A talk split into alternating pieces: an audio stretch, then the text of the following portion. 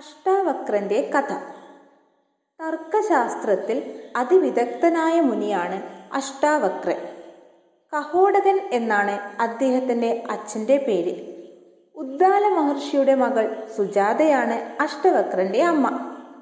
ഗർഭത്തിൽ കിടക്കുമ്പോൾ തന്നെ വേദോച്ചാരണത്തിൽ നിപുണനായിരുന്നു അഷ്ടാവക്രൻ.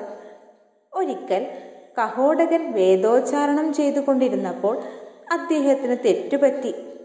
അപ്പോൾ സുജാതയുടെ ഗർഭത്തിൽ കിടന്ന ശിശു ആ തെറ്റ് ചൂണ്ടിക്കാട്ടി. അത് കേട്ടപ്പോൾ കഹോടകൻ കോപിച്ചു. ശിശുവിന്റെ മനസ്സ് വക്രമായിരിക്കുന്നത് പോലെ ശരീരവും വളഞ്ഞതായിരിക്കട്ടെ എന്ന് അദ്ദേഹം ശപിച്ചു.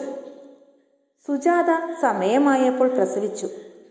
അപ്പോൾ കുട്ടിയുടെ ശരീരത്തിന് എട്ട് വളവുകളും ഒടിവുകളും ഉണ്ടായിരുന്നു. അതിനാൽ കുട്ടിയെ എല്ലാവരും അഷ്ടാവക്രൻ എന്ന് വിളിച്ചു. അച്ഛന്റെ ശാപം മൂലം അഷ്ടാവക്രൻ വിരൂപനായെങ്കിലും അവന്റെ മനസ്സിൽ ഒരിക്കലും അച്ഛനോട് ദേഷ്യമുണ്ടായിരുന്നില്ല. മാത്രമല്ല അച്ഛനെ ഒരു തവണ മരണത്തിൽ നിന്ന് രക്ഷിക്കുകയും ഉണ്ടായി. അതെങ്ങനെയെന്നോ.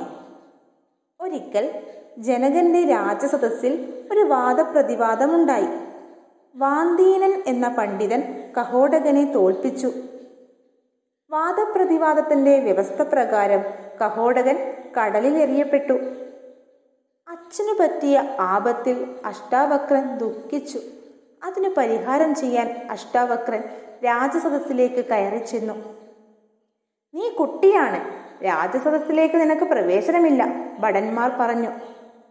രാജസദസ്സിൽ പ്രായമല്ല. ജ്ഞാനമാണ് പരിഗണിക്കേണ്ടത് അഷ്ടാവക്രൻ വാദിച്ചു. കുട്ടിയുടെ ബുദ്ധിസാമർഥ്യം കണ്ട് അവന് രാജസദസ്സിൽ പ്രവേശനം നൽകി.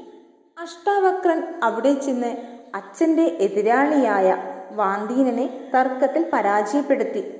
വാന്തീനൻ കടലിൽ എറിയപ്പെട്ടു. അത്ഭുതമെന്ന് പറയട്ടെ. ആ നിമിഷം കഹോടകൻ കടലിൽ നിന്ന് ഉയർന്നു വന്നു. തന്റെ മകന്റെ ബുദ്ധിസാമർഥ്യത്തിൽ കഹോടകൻ അഭിമാനം കൊണ്ടു. അവന് തന്നോടുള്ള സ്നേഹത്തെക്കുറിച്ചോർത്ത് അദ്ദേഹം സന്തോഷം കൊണ്ട് കണ്ണീരൊഴുക്കി. അത് കണ്ട് അഷ്ടാവക്രനും അച്ഛനെ കെട്ടിപ്പിടിച്ച് കരഞ്ഞുപോയി. കഹോടകൻ തന്റെ മകൾ നൽകിയ ശാപം തിരിച്ചെടുക്കാൻ ആശിച്ചു. അദ്ദേഹം അഷ്ടാവക്രനെയും കൊണ്ട് നദിയിലിറങ്ങി സ്നാനം ചെയ്തു. നദിയിൽ മുങ്ങിപ്പൊങ്ങിയപ്പോൾ അഷ്ടാവക്രന്റെ ശരീരത്തിലെ ഒടിവുകളും വളവുകളും എല്ലാം മാറി. അഷ്ടാവക്രൻ അതിസുന്ദരനായ ഒരു യുവാവായി തീർന്നു